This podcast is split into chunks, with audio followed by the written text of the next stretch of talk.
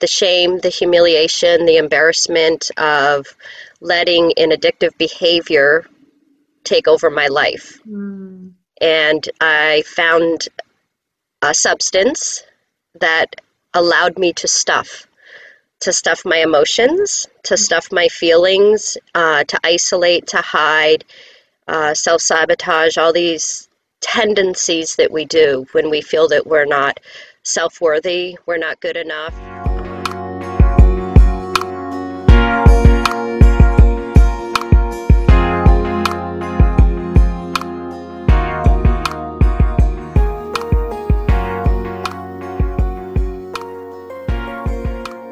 So today we're really excited that we have a very special guest with us today, Krista Marzewski.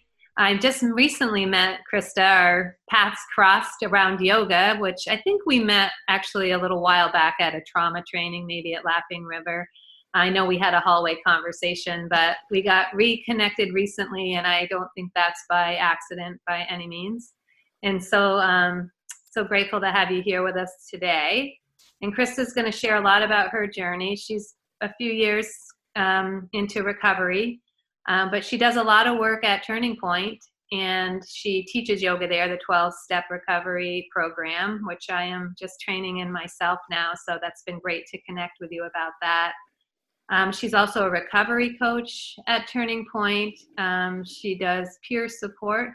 And she also works in development, you know, really working to get funding for these really valuable programs, which we are going to hear a little bit about today. But so welcome, Krista, to Zen Mama and the Addict. Oh, it's an honor to be here both with you, Mary and Kate. Just a pleasure to share the space with you this afternoon.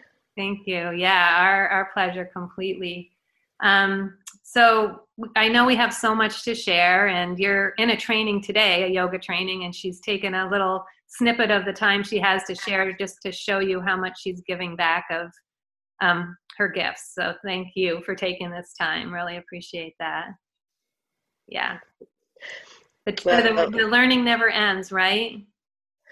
No, it doesn't. And that's one of that I've learned from my sponsor, mentor, that and the people in this community, I can only be as good as what's given to me, and mm-hmm. to continually observe and receive from other people.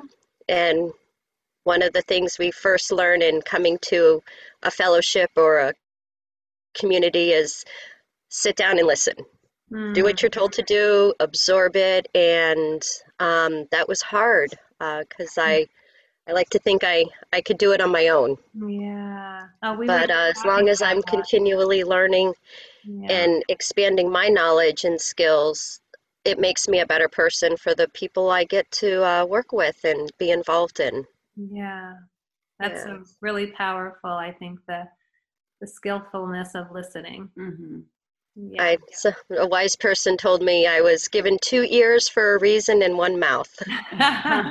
There you go. You think maybe, and we'll jump into your addiction, but I sometimes wonder when people are in addiction if they spend a lot of time trying to cover their tracks and not wanting to leave a lot of space for listening. Yeah, it's my journey is quite interesting. I'll just tell you a little bit about my journey. Thank you. I like to begin now saying that my name is Krista. I'm 52 years old, and I'm a woman in long-term recovery. Mm. And take a deep pause after that, because it was very difficult for me to say that. The shame, the humiliation, the embarrassment of letting an addictive behavior take over my life. Mm. And I found a substance that allowed me to stuff my emotions, to stuff my feelings, to isolate, to hide, self-sabotage, all these tendencies that we do when we feel that we're not self-worthy, we're not good enough. And then I found myself just spiraling into a downward spiral. So if you knew me, I would say about 5 years ago, I was probably a shell of a person. I didn't know who I was anymore. I ran a business for about 18 years in the Caribbean and was married. So I kind of did that process of life and realized that I did not know who I was. I didn't know who I was anymore. And it was very easy to turn to substances. And I did. I found alcohol, and it was that numbing factor that took me out of reality. When life became dysfunctional, when my surroundings became not so pleasant, and through a lot of work, listening to people, realizing that I didn't know the answers and I couldn't do it alone. And I think when I finally was able to start working on myself was when I could admit that I had a problem. That's huge. And what brought that point to you, do you think?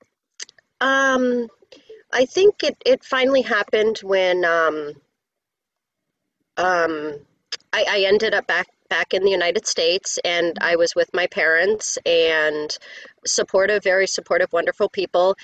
And it was to the point, honestly, they dropped me off at rehab, and I was left to figure it out on my own, because being a person broken, not needing to be fixed. And I realized that I'm not broken. Toys break. Things break, glass breaks, but we are not broken and we don't need to be fixed. We just need a tune-up. We're like a car. We need an oil change. You need to put snow tires on in the winter, and we just need a readjustment, a reset button. And sometimes it takes people many times. When I went to rehab, I found people there that had been there a dozen times. And sometimes it takes us many times, and sometimes it's one time, and it could be different locations. And I think my time was sitting on the bed in rehab going, wow, I cannot go back to family because I'm not well, and I have taken my toll on them, and they don't want me anymore. It's not that they didn't want me. They really were, that tough love has to happen sometimes. And tough love is really hard. For me, it worked. Sometimes it doesn't, everybody has their own journey. Everybody has their own bottom, their own breaking point. And a bottom may be a person going, oh, wow, I'm doing too much, or it's, we all have different bottoms and what a bottom is to someone. And that happened to be mine. To fast forward, I came out, I was in Burlington. I found a very, beautiful family, sober community to live in. Went to 12-step meetings, gotten very involved in different programs, and I happened to find the Turning Point Center, and I found a program there, a yoga program, and I had been kind of introduced to yoga at rehab, and my only other time trying yoga was I had a hangover. And I was on my friend, and we were on the beach, and we were going to go for a run. And she's like, oh, we got to do yoga first. And it was this bendy, twisty stuff, and it was just not for me. That was, 5, 6, 7 years ago, whatever. But I found it at rehab, and that was the first time that I actually was able to try to start to get out of my mind or listen to someone and realize that just tell me what to do. Yeah. So, and just things slowly start to fall into place. And part of it was having the willingness to realize that, I don't know who I am. I had no idea who I was, and I was scared, and no one knew who I was, it was difficult. Nobody can do that for you, right? No one can figure that out for you. Yeah. So it's, Well, thank you for sharing everything you've shared. What was your substance that you... It was alcohol. Alcohol? Yep. Yeah. It was alcohol. I say I was fortunate to never have experimented with pills or marijuana, which is interesting because I lived in the Caribbean, which is the land of many substances. I mean, that's... people, I would talk to people and they're like, wow, I can't believe you've never smoked a joint or you've never done this or that. That's where the good stuff is grown. But it never called to me like alcohol did. Yeah. And it was interesting because I was raised in a family that, you know, alcohol was to be respected. My parents are not, you know, a normal family, and there was no abuse. There was no just, you know, things like that you think. Yeah. I don't know. Right, that we like have stereotypes that is. The stereotype. Yeah. Thanks, Kate. It's a stereotypical family of, wow, you're a product of your environment. And that's not true. It's absolutely not true. It's how we are as a person that we have these feelings, these thoughts, these things that are overwhelming, and we don't know how to recognize them. We don't know how to accept them and how to process them. And I say, as you mentioned, Mary, I teach Y12SR. It's called Yoga of 12-Step Recovery. And we think here in a very open thought of that any behavior we do and continuously do and get the same unsuccessful results. So you may use alcohol. So I may give up or not use alcohol anymore, but now do I shop? Do I exercise? Do I eat? Right. Am I just switching the seats on the Titanic where I'm looking to fill this void inside of me? Mm-hmm. And until we recognize that void or voids, these things that are just inside of us, how do we recognize them and how do we give them ownership, give them a name, and address them? And yeah, step out from the fear. Yeah.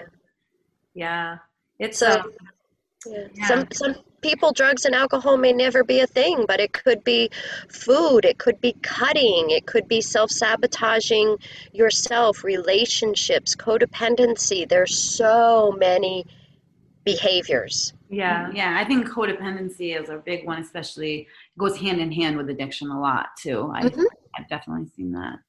And I think that's really important for this community to hear, especially those of us walking beside someone we hold in the higher level of addiction, because I think it is a tendency we have as human beings, and we like to feel comfort and pleasure, and we push away the discomfort, and you know, I think assume that we ought to be able to live life without that, right. Which makes it, we can talk a little bit about the consequences of all of that, but I just think that level of awareness, which a yoga or mindfulness practice can bring us to, is to realize we do have things in our cell phones.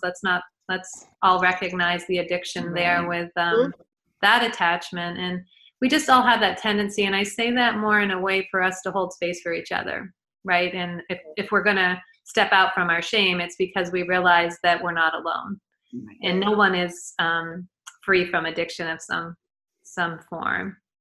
Right. And as I start talking to people, they're like, what about the bag of chocolate chips that are stuffed in my work drawer and my desk and the glove compartment of your car? And Yeah. I mean, there's definitely some health. I mean, exercise is a healthier addiction than alcohol or heroin.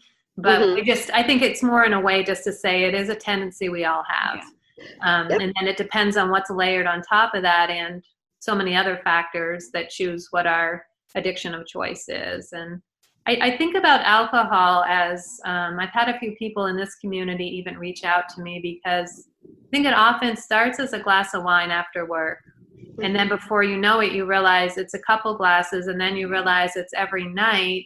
And I just wonder if was that part of your, and it's all socially accepted, and, you know, it's sort of like eating, right? It's like it can become, it's okay until it's not okay. And so it was that sort of part of your journey. Did it start as a pretty normal, whatever we call that, social drinking that turned a corner at some point? It did. When my life became very dysfunctional and,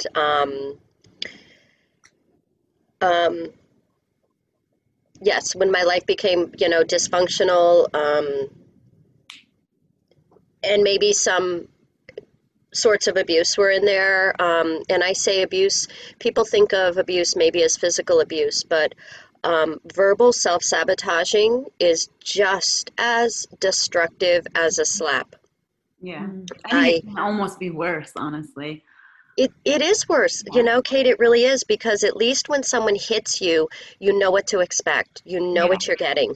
Mm-hmm. But the constant degrading, the constant undermining, really just putting down, I personally feel it can be more destructive. And in my case, it was. Yeah. And then it just escalates onto other behaviors. Yeah. Yeah. Our words are powerful. Yeah. I think we don't realize that. Yeah. And I think that goes back to, not in this situation, maybe it was intentional, but I think sometimes we don't realize how much we can either raise people up, right? Or we can push them down. And I think we all struggle enough with our self-worth, honestly, especially as women, that it doesn't, you know, it's important to have love look a different way, right? Yeah. Yeah. Yeah. Well, really a simple thing that I sometimes, like, I have Jasper here, and the only time he now knows the word NO is if he's running out in the street and a car is coming. But it's, you know, there's no for anything else. But if you think about it as the word, you're ugly or you're fat or you're not, you know, why, those words you continually hear again, and they become just so normal and so used that if you, like Kate, if I told you every day, oh, you know, you should be prettier, you should do this, you should, well, you constantly hear that, and it continually puts you down. But if someone tells you every day, you are so beautiful, and you heard that every single morning 4 or 5 times a day, you would have that love and that self-confidence. Mm-hmm. Have you ever heard of, I can't remember the name of the person that did the work, it's called Messages in Water, and they took, have you heard about this? But I've heard about it. Plants, and it's but basically it's like if you take a glass of water and you speak beautifully to it every day, and you take another glass and you speak horribly to it every day, this person took, I wish I could remember his name, but I'll put it in the show notes, but they looked at those crystals, and the ones that had positive messaging were absolutely beautiful, like you would think of a snowflake sort of being photographed, and that they could really measure the energy in them, and it was just light and clear and beautiful. And the ones in the glass that didn't, they were all disformed and discolored, right? They were dying, basically. And you can imagine that on a cellular level, right? Okay. In our body, we're 70% water. Mm-hmm. You know. Yeah. So how powerful, I mean, that kind of work just crosses over in a very powerful way. Not to get off track, but that came into my mind. No, and Mary, I agree with you, because the energy work I do with people, and they're like, I don't believe that you can, I don't think that when you send love or you send energy that it really works. And I said, if you're in a room and you have a guitar and you strum a guitar, that vibration is going to resonate. You can see that just like you can with the water. So what you put out is what comes back. I think there's a saying about the butterfly wings. You can feel the butterfly wings. And it's the tsunami of the fluttering of the wings and the sensation. It is simple as if you walk into a room and someone walks in mad and angry, and you can feel the dynamics and the energy of the room change versus someone that comes in smiling and happy and welcoming and absolutely. Definitely. Yeah. It's kind of, I'm at fault because I usually fly in like a tsunami with Jasper and me. But your energy is good. Just for everyone in the audience, Jasper's her beautiful poodle. Is your dog a poodle? He's a miniature poodle. He's my partner. Yeah. Yeah. He's on our podcast today. We can appreciate that healing energy right there. Yes. He's, and he does wonderful work. Yeah. So to jump back to your drinking, and for those of you that are kind of walking that line of, well, do I drink too much? Do I not drink too much? You know, and I have to be reminded again, I bring Glennon Doyle up a lot, but she she's in recovery and she wrote Untamed and Carry On Warrior, but she was just sharing, she's a writer. So she said, the number one question I get all the time from people is, how do I know I'm a writer? And she said, well, if you're asking yourself, am I a writer? I think people that don't write probably don't ask themselves that mm-hmm. question. And just like with drinking, because she was a drinker, she said, if I'm asking myself, do I drink too much? Should I be drinking this much? Like she said, I don't think people that aren't alcoholics ask themselves, am I drinking too much? So if you're asking right. yourself the question, then you might be an alcoholic. You might have a problem. Mm-hmm. So just a little food for thought for the audience anyway. Yeah. That the minute you start to question and wonder, it's like, what if you left home and you left your phone at work? Who would continue driving to work and be okay with leaving their phone at home right. and continuing mm-hmm. on their day? Mm-hmm. Right. That's a good one. I like it. I really like that one, because how many people would turn home, pick up their phone, and be late for work versus being okay leaving their phone at home all day? Yeah. Yeah. It's true. I mean, sometimes with a phone, it's like an appendage at this point, has been removed if it's not with you. Mm-hmm. And that bing, every time you hear that bing. Yeah. Yeah. Yeah.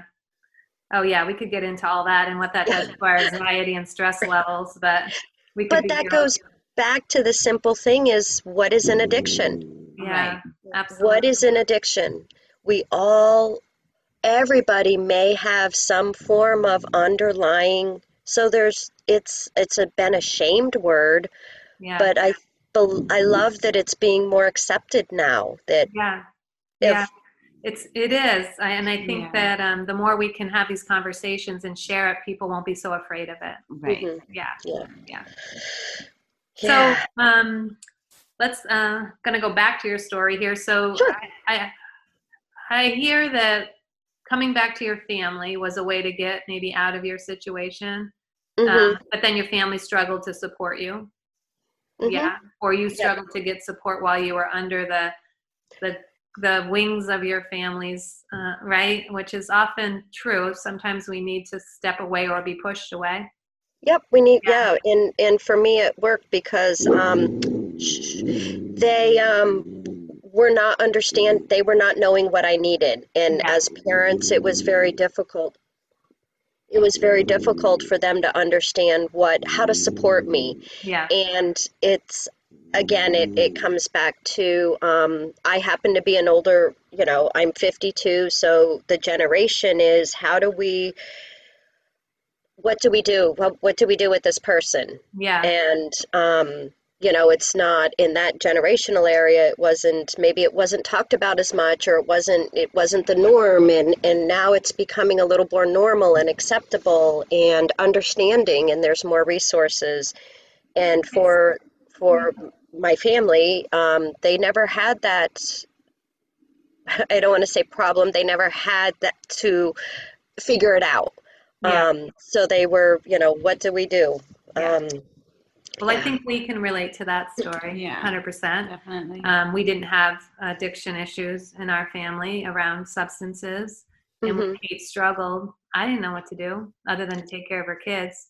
And to ride my emotions. And I think I thought I could help her at first till I realized I really couldn't. All I could do was let her know I loved her and see how I could support her getting the help she needed. Right. But it's a journey to get there. And sometimes there's a lot of hurt that happens along the way. Yes. Yeah. Definitely. Yeah. But you have to let them, I say, like, it's just like letting your kids leave your house when they're 18, you got to let them flounder. And mm-hmm. It's a little scarier with addiction. That's your fear of death, your fear of they'll never come back, but I could never bring her back. Yeah. Right. Yeah. So rehab worked well for you.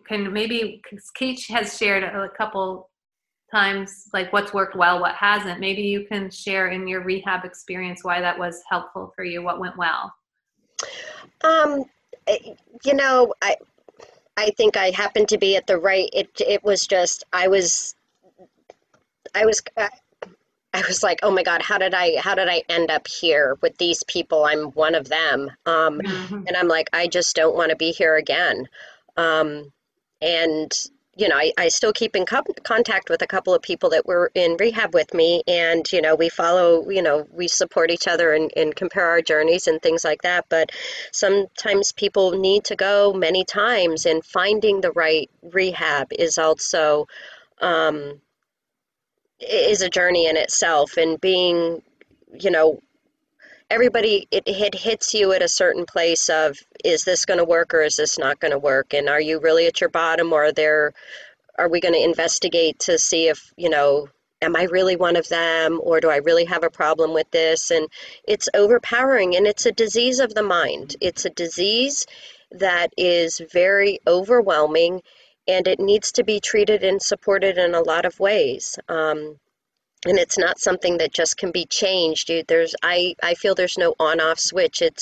And once you realize that you have this addiction, it's an everyday acknowledgement of knowing that it's one day at a time, one breath at a time, because you never know when an outside thing, event may arise, and you're blindsided. So it's a vigilance. It's like diabetes. You have to take your insulin every single day. And you have a lifelong disease. And once, me personally, I was like, once I can understand that, you know, this is something I am stuck with for the rest of my life, but I also respect it. And I have to know that, you know, it's not my fault. It's not anybody else's fault. I have it. Let's figure out how to live life.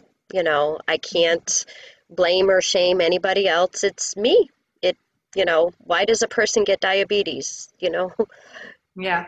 Right. Some people don't have any family history of it, and they become diabetic. I mean, you know, it happens. Why do some people get cancer? People have never smoked a cigarette in their life, and they come up with lung cancer.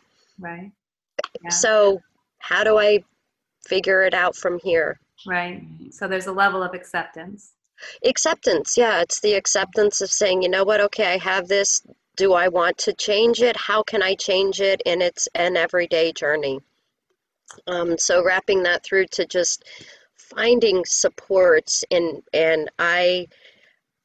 being willing to have community and open up to know that, you know, if somebody else can figure it out, maybe I can figure it out. And then finding a good community that can support you, that others of like mind. And unless you're having friends or having a community that are of like mind, nobody's going to get what goes through our mind. I say our mind because, Mary, you're not really one of us. No. Okay. Oh, sorry. Yeah. You're not lucky enough to be in the club. That's sorry. That's okay. Kate and I are a little bit of, you know. I'm trying to get along. Yeah. Right, Kate? I mean, there's something that goes through our mind that we are so lucky to be in this club together. So I have to think about it like, woo, I'm in the club. I'm in the club. Right. It's a good way to look at it rather than feeling like it's something that is, you know, that we need to do. And because it is, it's like I have felt, it's nice to have a community where you feel like the people get that. Because I know I've walked into places and just felt like, yeah, these people don't know. They don't get me. You know what I mean? So it is nice. And that's where I want to start getting more involved in the center. So, yeah. In having a therapist or a recovery coach that is another addict of some sort. I mean, if you're a person struggling with anorexic, are you going to go to a person? I mean, what better to find a counselor that has experience with that? Right. Because that, again, is a disease of a mind. It's the disease. And yeah, it's really, how does someone that's 89 pounds look at themselves and say, I'm fat? Yeah. Mm-hmm. I mean, that's baffling to me. We will never understand that, and only they will understand that. Yeah. And nobody wakes up, I mean, grows up at a 4-year-old and says, oh, you know, I think I'm going to be 600 pounds and not leave my house for the rest of my life. That's my goal in life. Right. We don't choose that, do we, as children? Right. No. Life kind of gets in the way. And it's us responding to it, right? I mean, is how, you know, all these different, there could be some epigenetics that feed into it, some behaviors that you grew up around. Well, that all of that becomes influences, and then how you process and what you carry with you from past generations, like who knows? We're still pulling back the layers to that. Yeah. And I like this saying, it's be in it, but not of it. No, I like that. Yeah. Yeah. Yeah. Creating a little space between it all. So, I'd love to move into a little bit of, amazing work that you've done to get where you are today. And then your tools of resiliency obviously are a little bit around yoga. Some of the work, like you said, if you're diabetic, you need insulin. So I'd like you to expand a little bit on what your insulin around your addiction is that you do every day. And then the work that you've now turned around and are helping to others with at Turning Point. Yeah. Sure. Thanks, Mary. I guess my insulin is service right now, of being of service and sharing my experience, strength, and hope. Beautiful. Sharing my experience, strength, and hope. That's what it is. And I also say to people, you know, here are the suggestions. Here it is. Take what you need and leave the rest. It's like going to this big buffet table. Mm-hmm. All this stuff is on this buffet table, and you get to pick and choose what you want. And my belief, in order for a person to find solid recovery, is to be able to pick and choose what supports them, what really supports them and their needs. And there's no right, no wrong. Just like in yoga, the posture. So real quick, the posture, and this is how I come up with my belief in my yoga, is making yoga accessible for everybody. We are at different places spiritually, mentally, physically, financially, but it's there for you, whoever, whatever, however you are, to meet you where you're at today. That's all we do, is just meet ourselves where we are today. What you bring to the mat is enough, because you are enough. And that yoga posture, whether it be a yoga posture, an asana, a thing, or an item, a feeling that you have today, where you are right here in the right now, the right breath, the three of us right here in this space is not the same space, not the same emotional space we were an hour ago, yesterday, or we will be tomorrow. It's just make it through the moment. And making it through the moment means being open to utilize the resources and find the resources that you need. Mine happened to be finding the Turning Point Center of Chittenden County in Burlington. I had been living in Burlington. I walked in there, and they offered art that day, and I made some beads, and I found a recovery coach and a peer support. So basically it's the recovery peer support specialist at the Turning Point Center is it's another person in recovery. So as soon as you walk in the door, they get it. They get where your head is. If it's crazy busy all over the place, and you just sit and listen. And I was awarded that opportunity to just have somebody sit there, whether I talked about myself or they talked, and just chit-chatted. And through my evolution of being a guest, I, over time, became a peer support specialist. So now I'm able to offer that if somebody walks in. In fact, we just opened again. The center just opened. But through that, it's finding a recovery coach. And I say a recovery coach, you could find a sponsor, you could find a therapist, you could find a spiritual healer. There's so many different things. But it's finding what works for you. Right. And that's really what it's about, in embracing it. Yeah. Yeah. The importance of... Oh, go ahead. Oh, and just being open to, you know what, that doesn't work, so try another one. Right. Yeah. Not considering it a fail. Right. Right. Yeah. Right. To turn you back on your heels. We're all built differently. Yeah, exactly. And, you know, I may click with you, but I may not, you know, and same with yoga. I tell people, you know, you may come to my class. I may talk too fast. I may talk too slow. My postures may be too slow, but keep going to yoga because you're going to find an instructor that you really enjoy. Yeah. Yeah.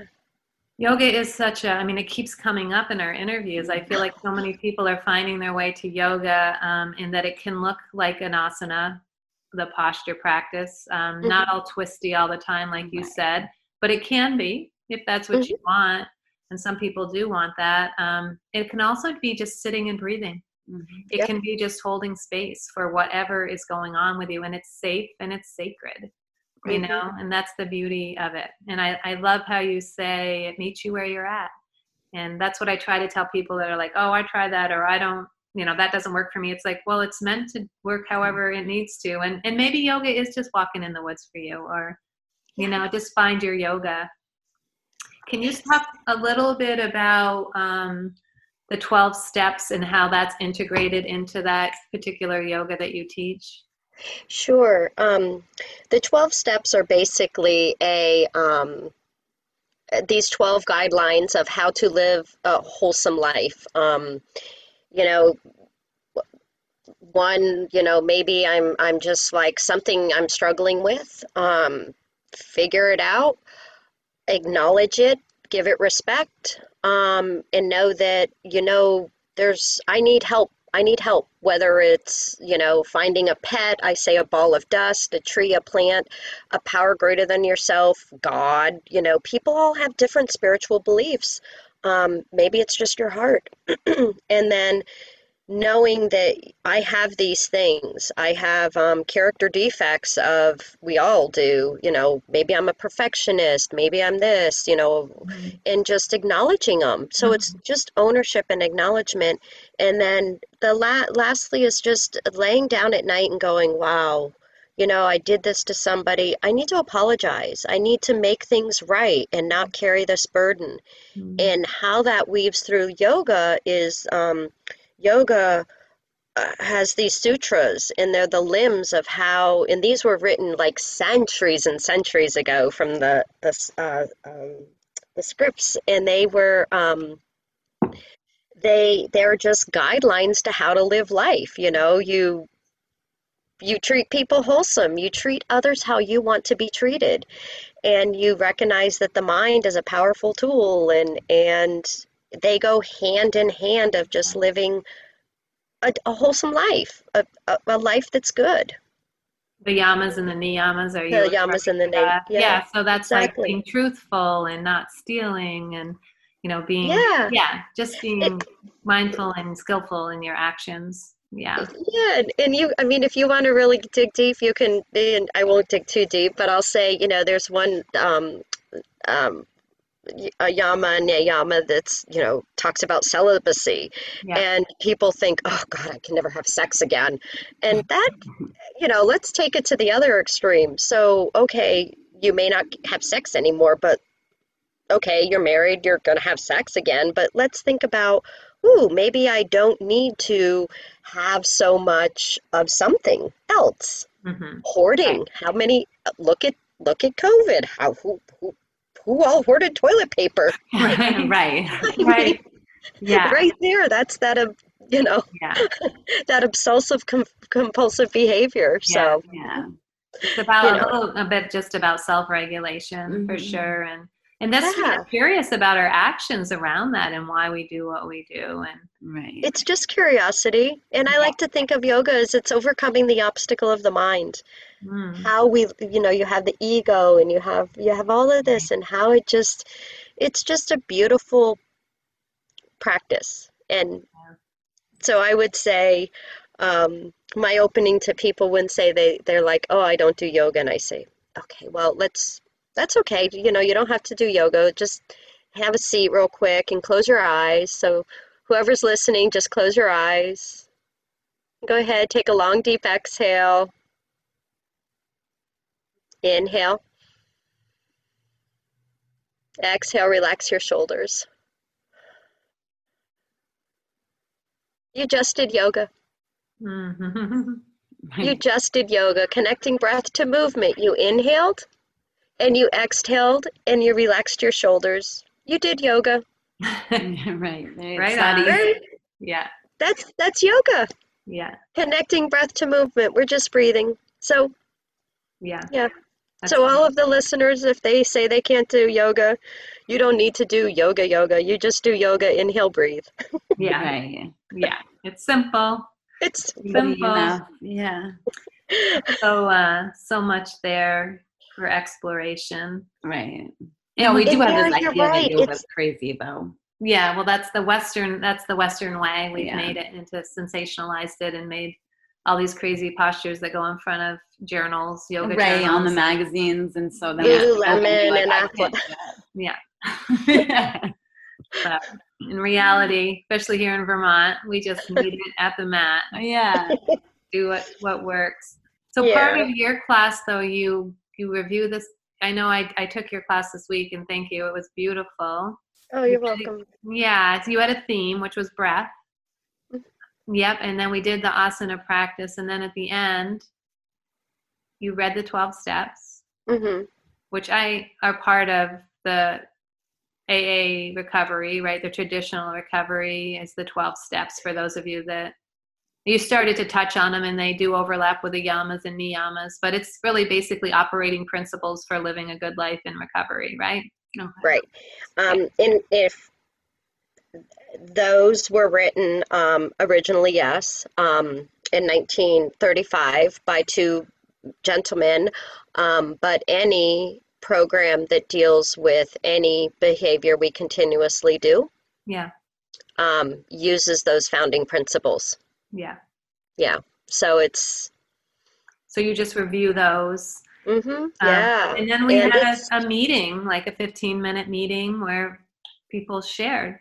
Yeah. And, whatever they wanted to. And a lot of it was related to the practice and a little bit about, I've only been to a few traditional meetings. People did start by saying their names and, if they had an addiction, what it was or what their relationship to addiction was.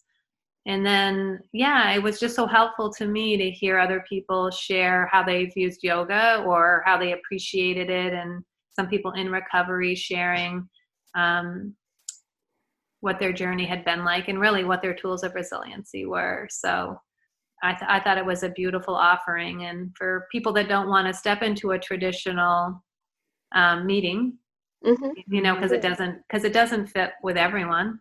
I think this is a beautiful offering for people that like to get on their mat. And if you haven't done that, maybe try it. They're taught all over the world, right? It's sort of a standardized program that you can tap into anywhere. Yep. There's a website called y12sr.org. The program was originally designed by a woman who is in recovery, and her journey is beautiful. She had multiple relapses, was a yoga instructor, and realized through Y12SR2 is dealing with a lot of trauma that that we hold on to emotions within inside of our body. So if you want to get into the physiology, the neuroscience behind it, the receptors in our mind, how everything stimulates and things like that. So these traumas we hold, these memories we hold with inside our body, whether they're good memories, bad memories, emotions, you hold them with inside your body. In yogic terms, they're called samskaras. Mm-hmm. So they're kind of like the memories, the indentations, the grooves within our body that we hold. And it's just through the practice, you begin to peel apart the layers of letting go. Yeah. In rehab, they talk about it as filling up a backpack full of rocks, and you hike up the mountain and you're picking up along the way all these things, these pretty rock, a big stone, this and that. And then when you get to the top, you're have this huge bag, and do you want to carry that bag all the way down the mountain? So pick through your bag and figure out what's really important. What can I let go of? What can I start letting go of? Acknowledge it in that kind of thing. So it dives back into the self-exploratory of what's within inside of ourselves, you know. Yeah, what can we really start, like, you know, so whether you do yoga or not, just that whole journey of recovery is acknowledging there's something I'm not comfortable with inside myself. And I say to people, life is recovery. If you are doing life, you're doing recovery from something, at some point. Everybody is in a recovery from something. Right. Yeah. Right. And if you look at the definition of recovery, we're all in recovery. Yeah. Yeah. You're recovering from a cold. Right. It's a journey, you know, and that's what we're all about here, is just riding the waves, right? Yeah. We can't stop the waves of struggle, but we can learn how to surf, right? Yeah. Yeah. And that's what life, that's what recovery is. And, you know, Y12SR, I just say, is open to any person, anybody dealing with, you know, and there's a lot of family groups and family support and outside, and it's just... Yeah, there's. And that piece about making it accessible, Krista, these, you can donate. These are free classes. You just can make a donation if you'd like. Yep. And also, even around the recovery coaches and the peer support and the other offerings at Turning Point, a lot of those are free. All free. All free. Wow. All free. Yep. That's amazing. And the work you do for funding, you know, just thank you from so many, because that's huge. Yeah. So you can go right to the Turning Point. It's turningpointcentervt.com. Okay. And there's buttons that, you know, you could look for a recovery coach, and a recovery coach is another person, male or female, in recovery, and they have at least 3 years of sobriety. And they've gone through the Recovery Coach Academy, so it's not just a person. This person has been trained with skills. They're not a therapist. They're not a clinician. They're not any of that. They are a person that is in recovery, that has walked a similar walk that you're walking, and is there to meet you where you're at. Mm. Nice. I'm not... And there's a person there that will do the intake. You know, you can go to the website and fill all that out, and you're matched with another person, and maybe that relationship works, maybe it doesn't, because, you know, we all jive with certain people, and sometimes we don't. And they also have family coaching. So for family members that are interested in support, like yourself, that... Yeah. don't have any experience with them, it's a family so you're matched the same way as a person in recovery is matched with another person in recovery. A family members is offered that same kind of support, because it's unknown to a lot of people. I appreciate you shared that with me, and I haven't, like, we had the 4 children, and I couldn't carve space out with all the different resources I needed for them and just doing life to go. But I feel like I've done a little bit, but now, honestly, with COVID, it's brought us this telecommunication that now makes it accessible to me to show up. So I am definitely going to reach out and connect with other people, because that's what we want to do, right? Like, we want to share our journey with someone else that's walking that path. And so I appreciate that very much. And we will put all of these links in the show notes for anyone listening. So you don't have to remember everything we've said around this wonderful resources that are local to the people here in Vermont. The Y12SR, though, is international. Mm-hmm. So check that out. Yeah. What's beautiful, Mary, about this now is I say that's the silver lining of Zoom, is because I meet with a coachee, and we've never met in person. We've been met by phone, or some of us meet by Zoom. And that has really broadened and opened up so many more avenues for people. Yeah. Yeah. Yeah. But it's always been free, and it's always been, you know, it's making a relationship work for you. It's some person you check in with, or that kind of thing. Yeah. That's awesome. Thanks so much for all of this. You're welcome. And I just one thing, Kate and I actually just did a episode on trust and reestablishing trust with your family when you've been traveling through addiction, and how it really breaks a lot of that, right? Through the, which feels like lying. Caitlin shared, it's more, you think you're trying to protect your family from seeing the truth, and how when you really expose yourself, how raw and awful that feels. But how do you climb your way back? And I know you're working on that with your family too, right? Like how to reestablish your relationship in the trust when it's been really broken. It takes a long time. Yeah. And me personally, it's just showing up and continually being present and being the best person I can. And also it's being able to set healthy boundaries and saying, you know, I need to take this time for me to make sure that I'm healthy so that I can be healthy for you. Mm-hmm. I think of, sometimes I use the thought of, if you think of a teacup and your cup or any kind of cup is half full, and you can only keep pouring out so much of that cup, you need to fill that cup up. So that cup, you can think of your cup as being half full or half empty. If you think of your cup as being half full, well, maybe you need to fill it up with a little bit more of you so that you have more to pour out of it. Mm-hmm. Nice. That's really good, that analogy. Yeah. And that gives us all permission for self-care. Yeah. And that's it, giving yourself permission to be okay with where you are. Yeah. I like, one of my friends says, you can love from a distance, mm-hmm. right? Right. And sometimes that's what's called for. And, you know, Kate and I are here next to each other doing this podcast, but there's times it had to happen from a distance for sure. Mm-hmm. Yeah. And it's hard because we all have that. There's another book, I forget who writes it. It's The Disease to Please. Mm. And a part of us wants to be the, you know, to make sure everything's okay, and to, you know, it's mm-hmm. it's hard. It's a natural instinct to care. Yeah. Right. And I think, you know, I think our families can trigger things in us. Yeah. Definitely. Yeah. Mm-hmm. And that's part of recovery is knowing that, and both ways. I'll say Kate triggers stuff in me too. It works both ways. So again, acknowledging it, communicating about it, just being real, like, you know, it's hard. It's hard for us to be around each other sometimes. Yeah. For sure. It's life. You know? Yeah, that's life. That's life with any family. It doesn't matter if you're in recovery, you know? Yeah, exactly. It's like, you know, you say, oh, I came from a perfect, well, what is perfect to you, to me? I mean. Right. Yeah, I think we need to just take perfect out of the vocabulary altogether. I tell people, you know, what is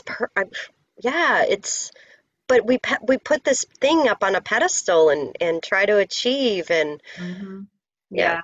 It's giving yourself permission. You're never going to get there. Yeah. Yeah. Oh, Krista, so much beauty that you have shared with us today, and we're so grateful for that. And I know our listeners are going to benefit so much.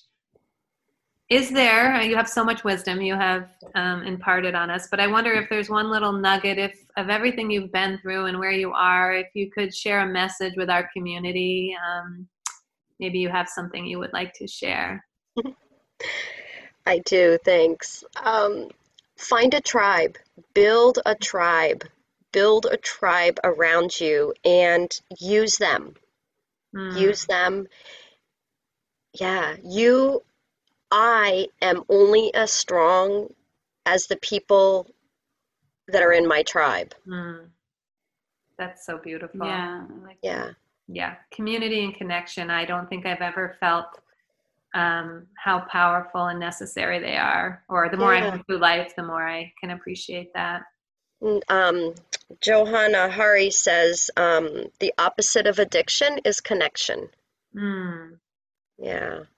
And I learned that in my my first 200-hour yoga training with Story Yoga. That's their message, is opposite of addiction is connection. Mm. And I took that and said, build my tribe. Nice. Yep. Yeah. That's great. Well, thank you for everything. It's been such a gift to have you on. Yeah. Oh, thank you. And I look forward to taken some more of your yoga, and I hope some of our community reaches out and checks out that as an opportunity for them. And yeah, just keep doing great stuff. You're a gift. Well, you both are a gift for being so open and sharing this with so many people, because it's difficult. And the admiration I have for you to sit side by side and be vulnerable and put yourself out there for criticism and critique and share your hearts. It's hard. So thank you for sharing this powerful journey. Mm-hmm. And it's a journey we're all on together. And really, and I believe there's no coincidence. No such thing. I think there's much, there's going to be negative things, but I think that there's way more positive from what we do than you can take away with. Yeah. Well, we're going to be critics, right? We're going to choose that. What do they say? I think it's Michelle Obama says, when they go low, you go high. Yeah. Right. Yeah. We all, we all have to, I just say, this is who I am now. And I can either hide and pretend it didn't happen, or say, if there's only one person that gets one thing out of hearing me share my journey or anything of anybody else's service, or looks into somebody else, how they can do something or change something or a thought process, then that's it. That's all. Yeah, that's all. It's just spreading the message. Yeah, I believe that's why we're here, right? To learn and to share. And what our lessons are, I don't even know if we have a choice over what they are. I think it's divine guidance. Take what you need and leave the rest. Yeah, exactly. All right, Krista, we'll let you go, but thank you so much. Namaste to you. Thank you both.